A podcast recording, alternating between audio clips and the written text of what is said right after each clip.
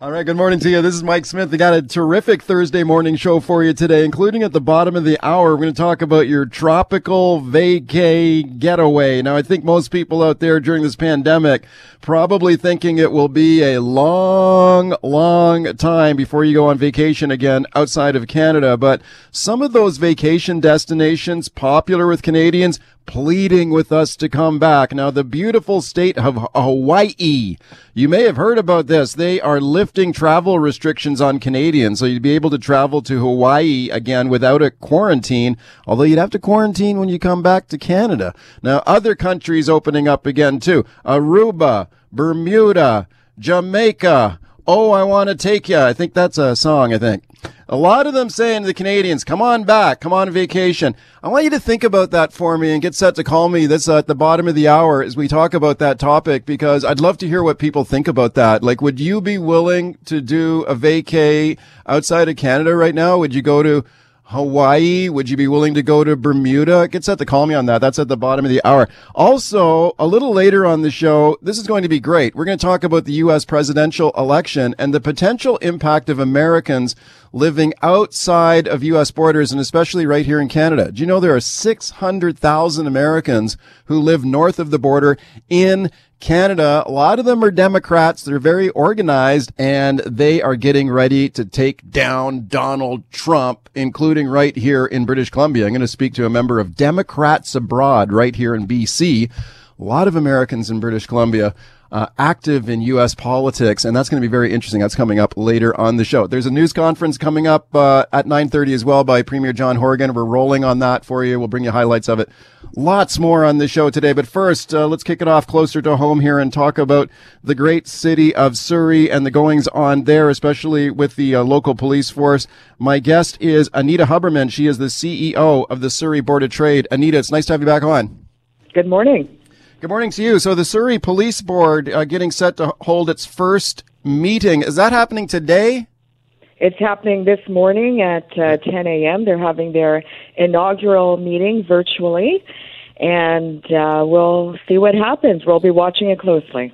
Okay. Are you a member of the police board or no? I am not a member of the police board. Okay, Let, us talk about what you would like to see that police board do, though. Uh, you've got, I know the Surrey Board of Trade's been very outspoken about the transition to local police force and away from the RCMP. And I know you guys got questions, you got priorities. What would you like to see addressed here at this first meeting of the Surrey Police Board? Well, the police board, they have a long journey ahead of them, and they have to answer some integral questions around economics and governance. And so uh, there's 11 questions that we pose to them. And uh, really, how will public safety be maintained with the new police force? Um, yeah. What is the real cost of the transition, including capital and operating needs? Uh, the use of public funds, including those taxes that businesses pay uh, w- what kind of services will be compromised uh, in terms of livability in our city to ensure that a new police force is in our city.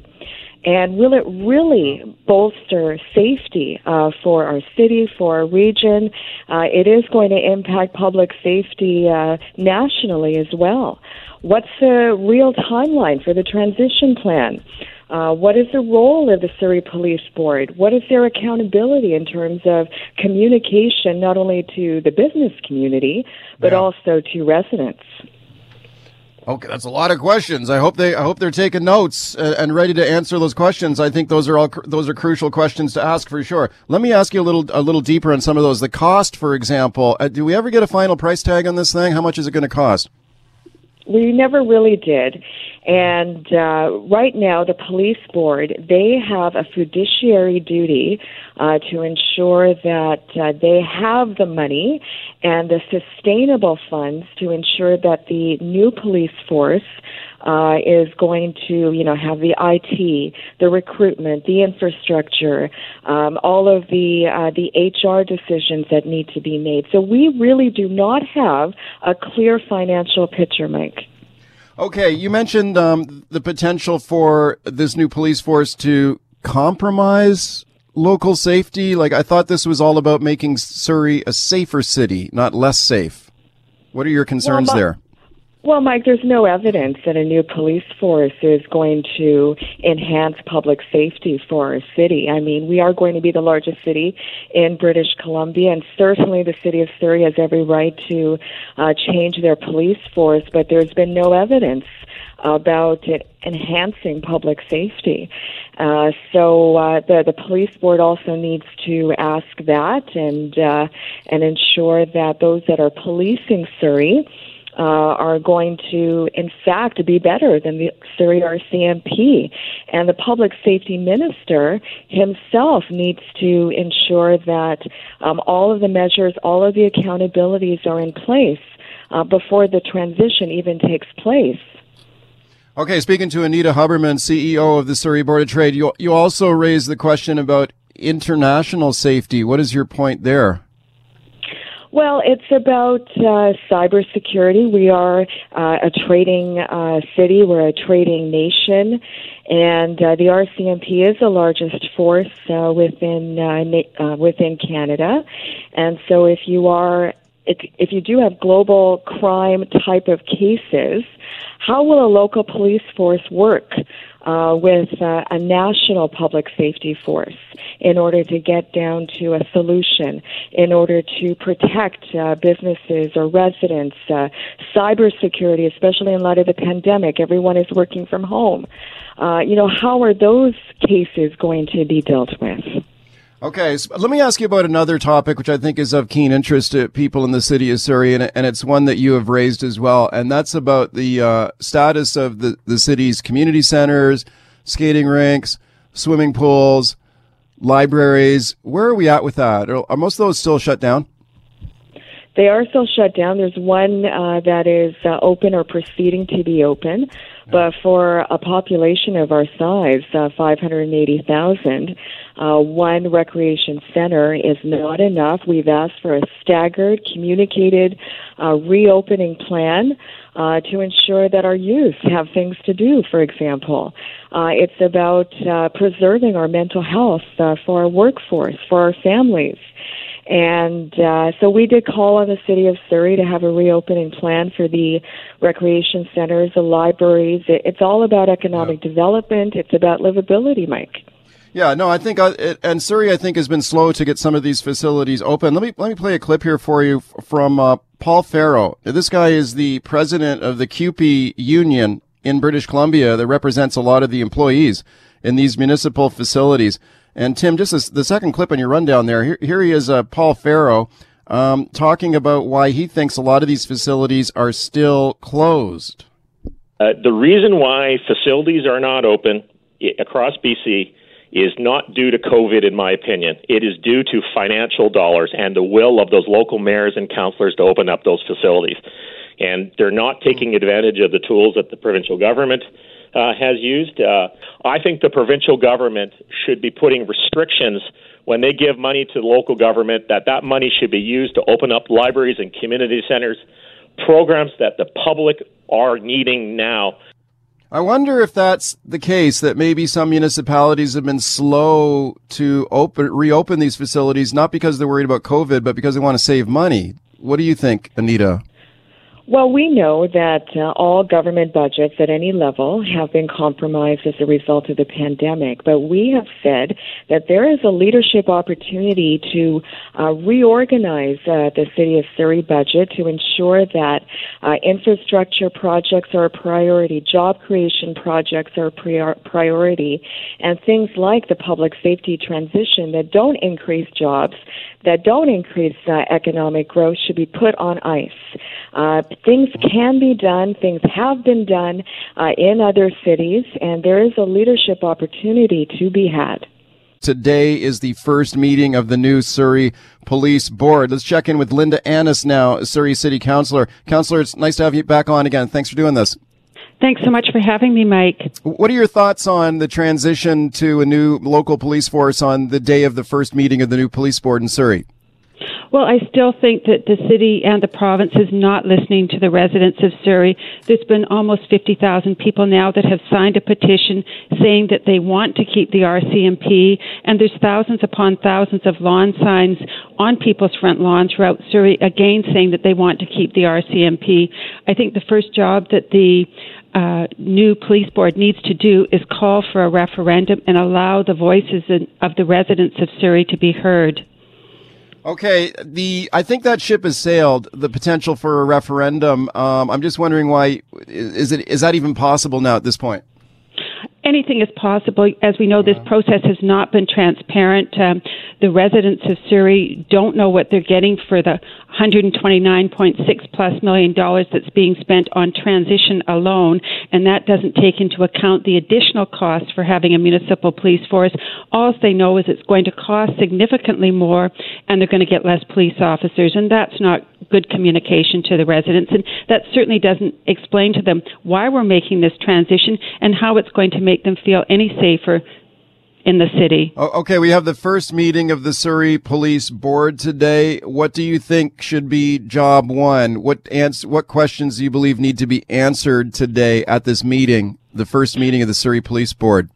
Well, this meeting today is primarily to swear in the new board members uh, and to give them a quick overview in terms of what's happening. Job one, I think, is to make this an open and transparent process. I think that's absolutely critical.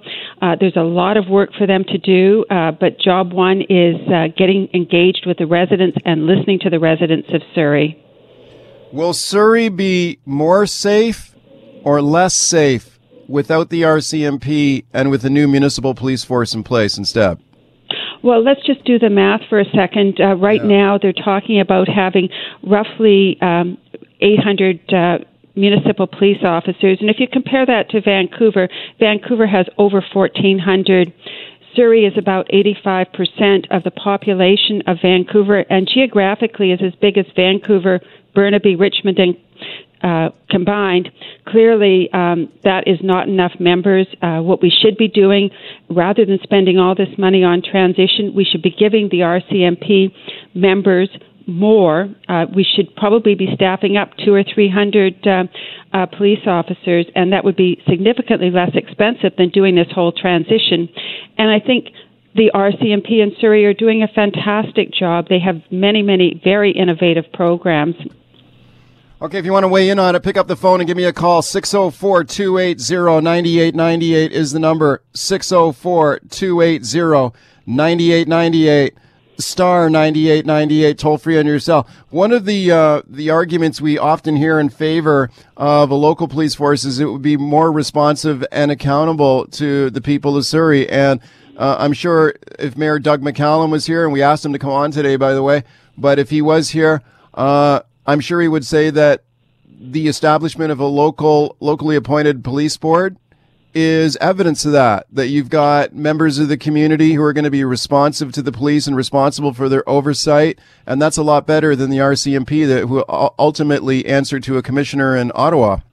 Uh, Mike, I just would like to weigh in on that because yeah. one of the things that a lot of people don't realize that when you have the RCMP serving your city, you can still have a police board. Uh, so that's not anything new. We can still have, you know, residents of Surrey, uh, and I think everyone that's on the police board should be a resident of Surrey.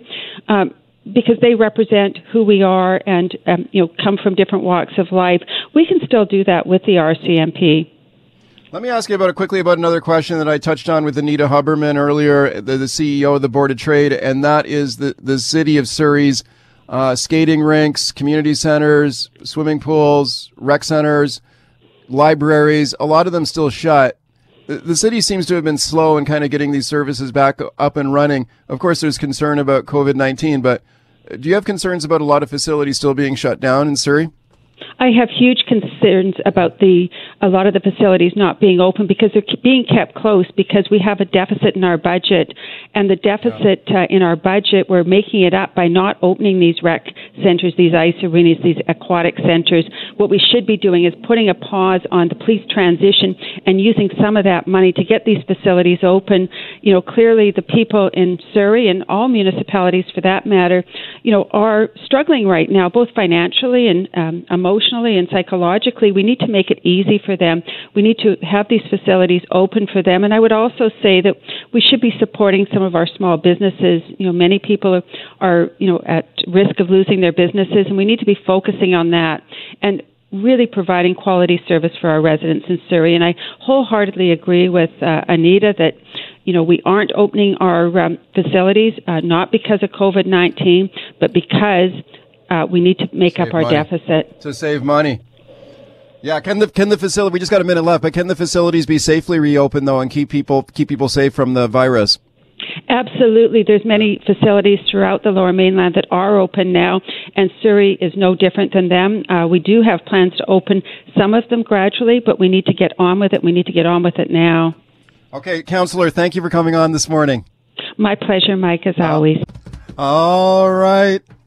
Wouldn't it be nice to go on vacation again? Of course, we got the beautiful weather here at home now, but a lot of people at this time of year, in in addition to enjoying the weather and the summer, are thinking ahead to the fall, the winter, and this is the time people might be thinking about some kind of a vacation getaway. Maybe you want to get out to get down to Mexico. Maybe you want to go to Hawaii, very popular. Now, of course, travel pretty much shut down largely because of the COVID-19 pandemic, but check this out. Hawaii now is saying that Canadians will soon be able to visit Hawaii without having to undergo a mandatory quarantine when you arrive on the Hawaiian Islands. They want Canadians to come back. Now think about that. Would you do it? Would you go on vacation to a place like Hawaii?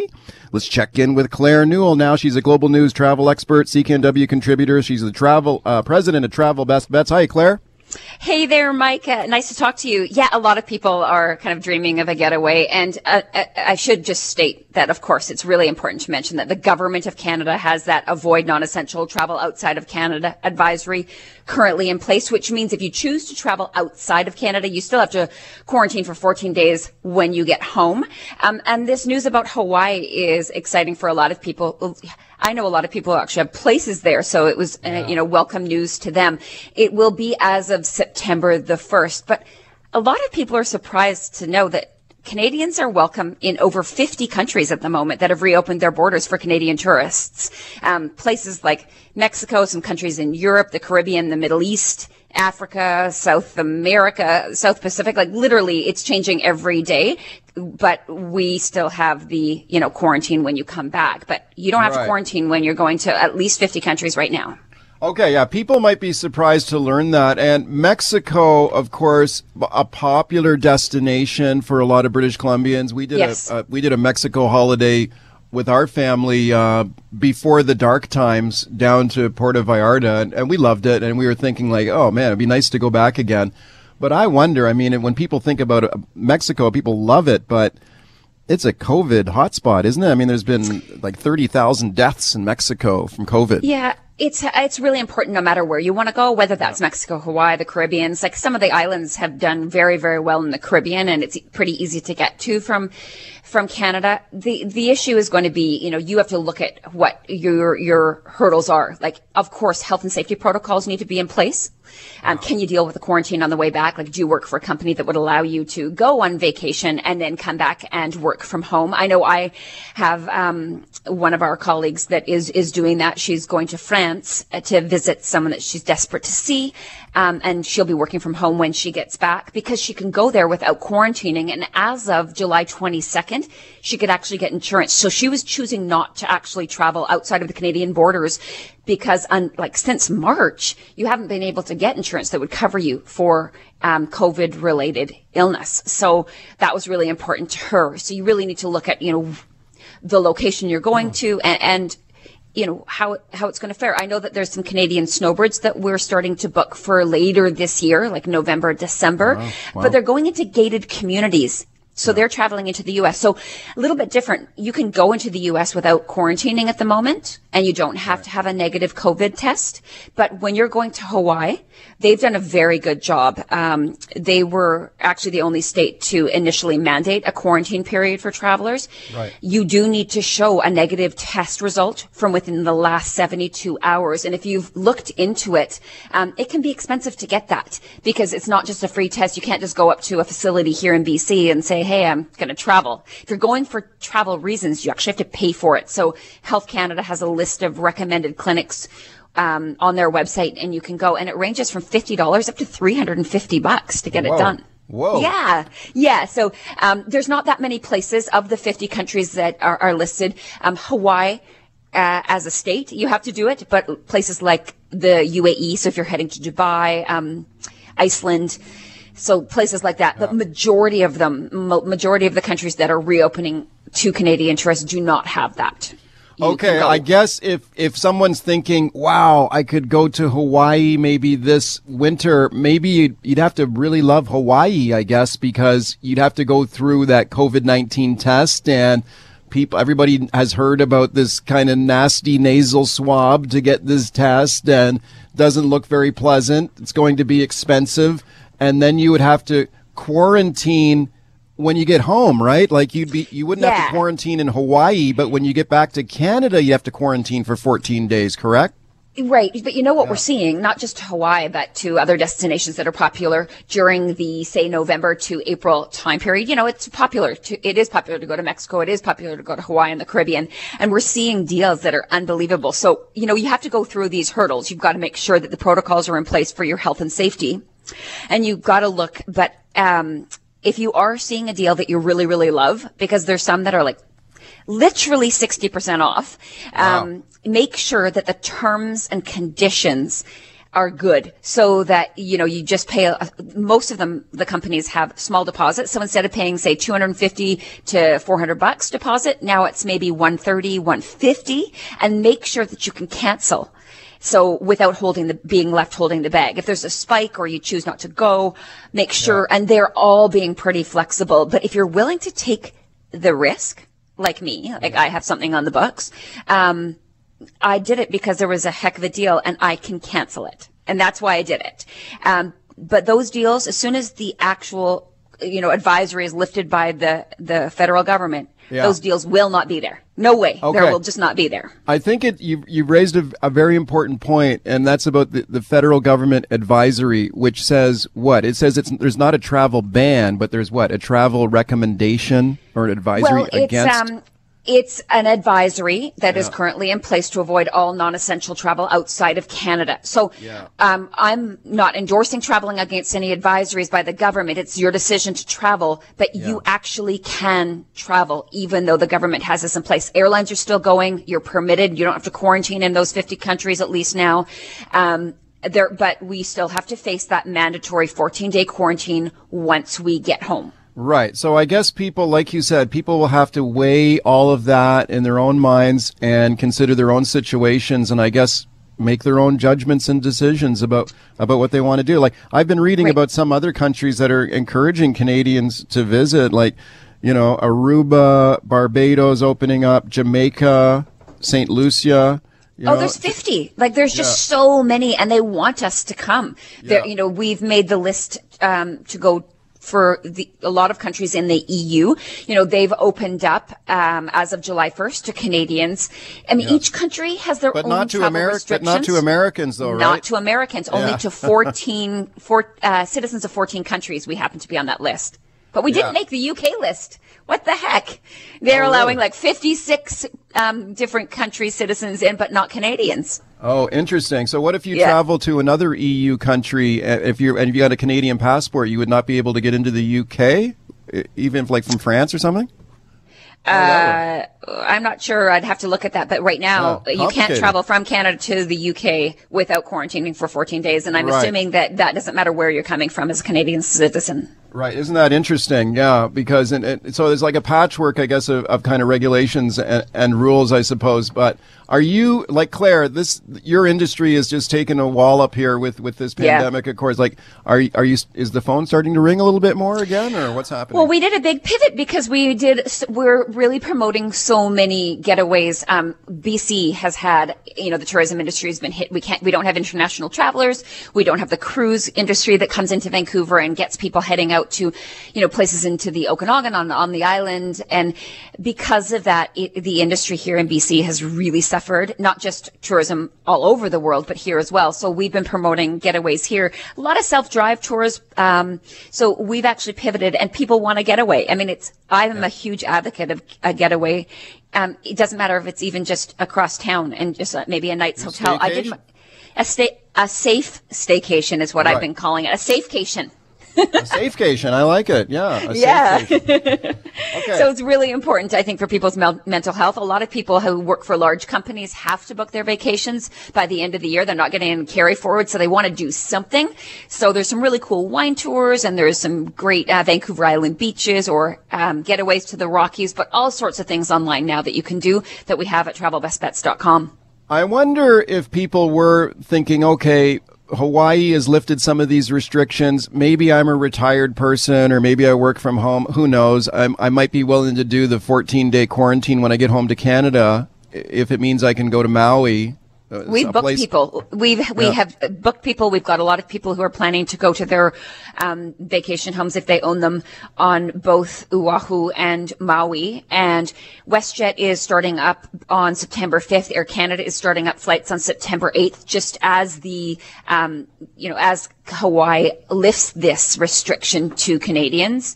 Um, so yeah, there there are definitely people who want to get there, especially if they have the ability to um, socially distance when they arrive there into a gated community or their own property. Sure. Yeah, it might be it might be a different calculus in people's minds if they're going to a crowded resort or something. It might then it might not be as as, as attractive. But well, no, nothing's yeah. going to be too crowded because okay. of the um, capacity issues at almost every resort all, and hotel all around the world.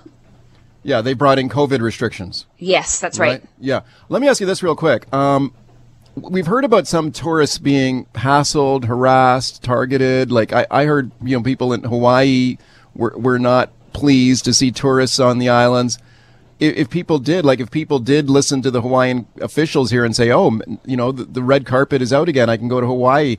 Are, are people going to be welcomed with open arms there, or are there still going to be some kind of hesitancy from the locals? Well, there might be some hesitancy from the locals. We've yeah. seen that in certain places. However, the actual industry, that like the hotels and resorts and the airlines and everyone, they will be opening travelers with, uh, you know, big open arms. Um, they're all desperate for for the revenue.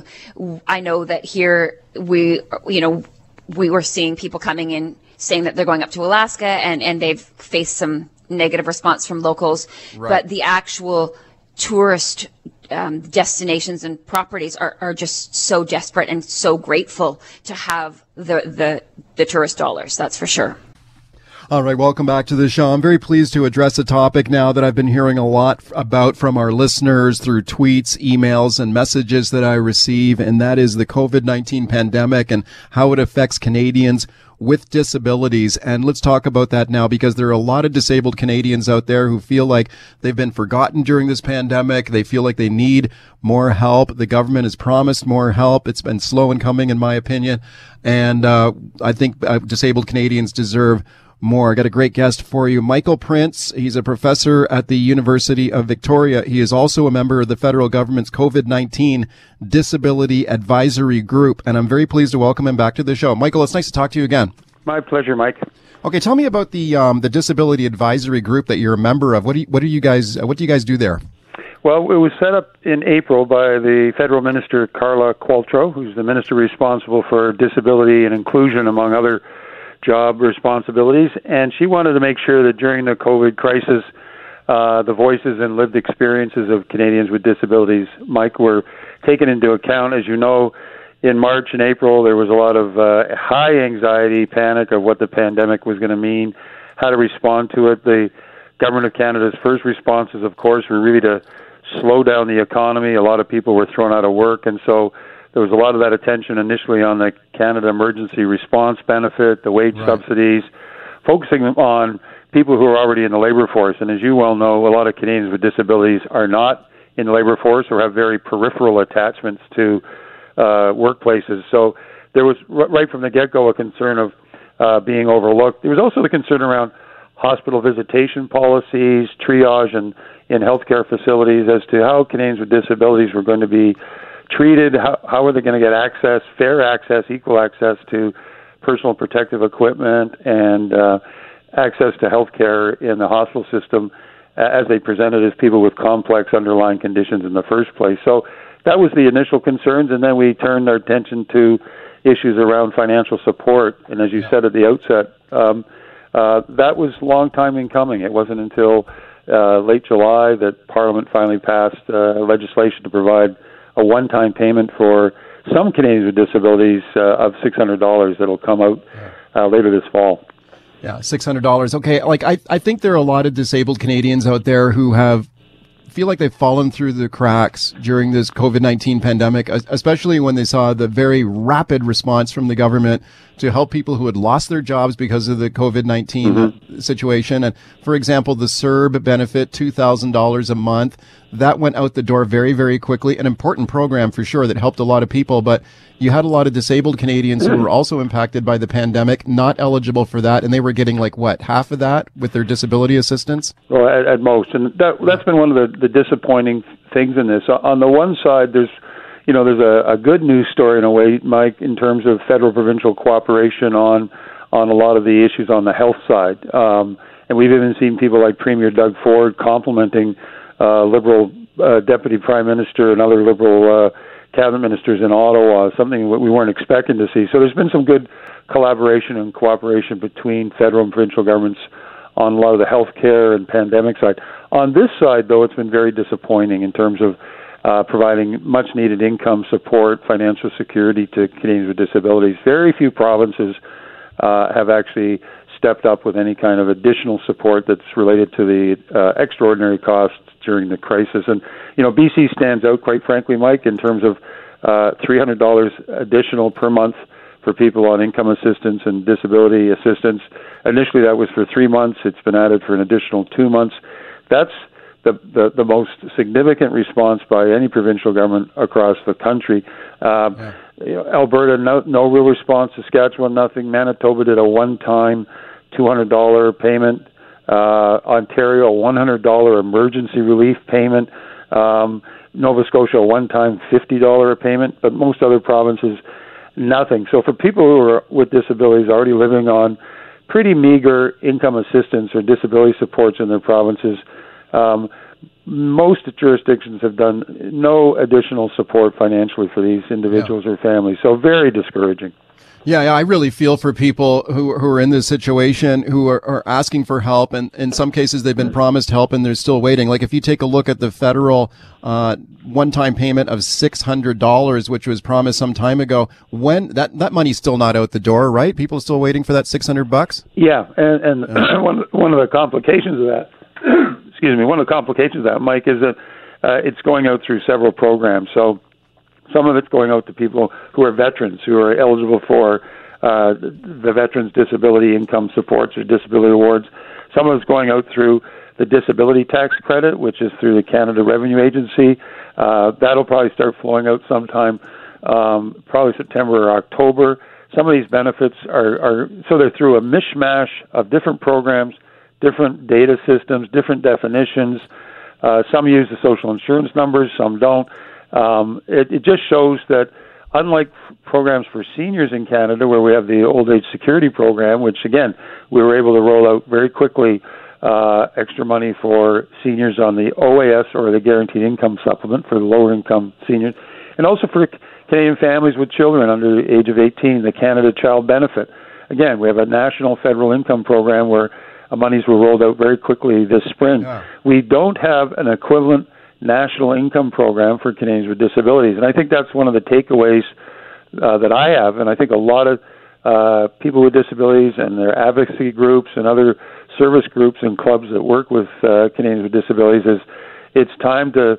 One of the takeaways from this pandemic is it's time to, to fill that hole in our social safety net for Canadians yeah. with disabilities.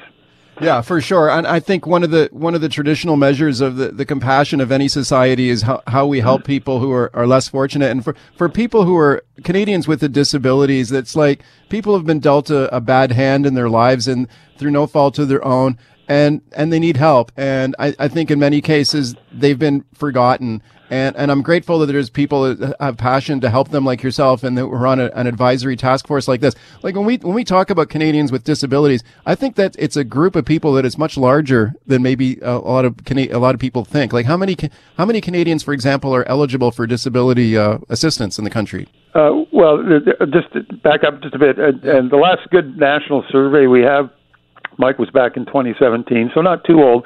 And Canadians were asked after a census uh, if they identified as having a disability in terms of any condition or health circumstances that limited them in their everyday living activities. And get this 6.2 million Canadians over Whoa. the age of 15 identified wow. as having either a mild or moderate, or some would identify as a more severe or very severe set of impairments or conditions. That's uh, 22% of the adult population. So basically one in five uh, Canadians identified as having some kind of health condition uh, that that either sensory, cognitive, mental, physical that impacted their abilities to uh, uh, participate in everyday life. So that's a huge number. Now there's no program for that group alone. Uh, so you're right. Uh, the single largest income support program for Canadians with disabilities happens to be the provincial or territorial government's uh, welfare or social assistance programs. So there's probably a little over one and a half million people on those. Uh, they were never really intended to be on that kind of a program, I- to be honest. Uh, we have workers' compensation programs, of course. If you happen to get injured at work and you are eligible as a worker, we have the um, we have at the federal level we have a program for post-secondary students with permanent disabilities. If you happen to be at university, we've got uh, the disability tax credit goes out to about 1.2 million Canadians veterans uh, injured as a result of uh, service in the Canadian Forces. Uh, we've got uh, a couple hundred thousand there. So it's a patchwork of programs, Mike. There's about 10 different programs, taxes and income support.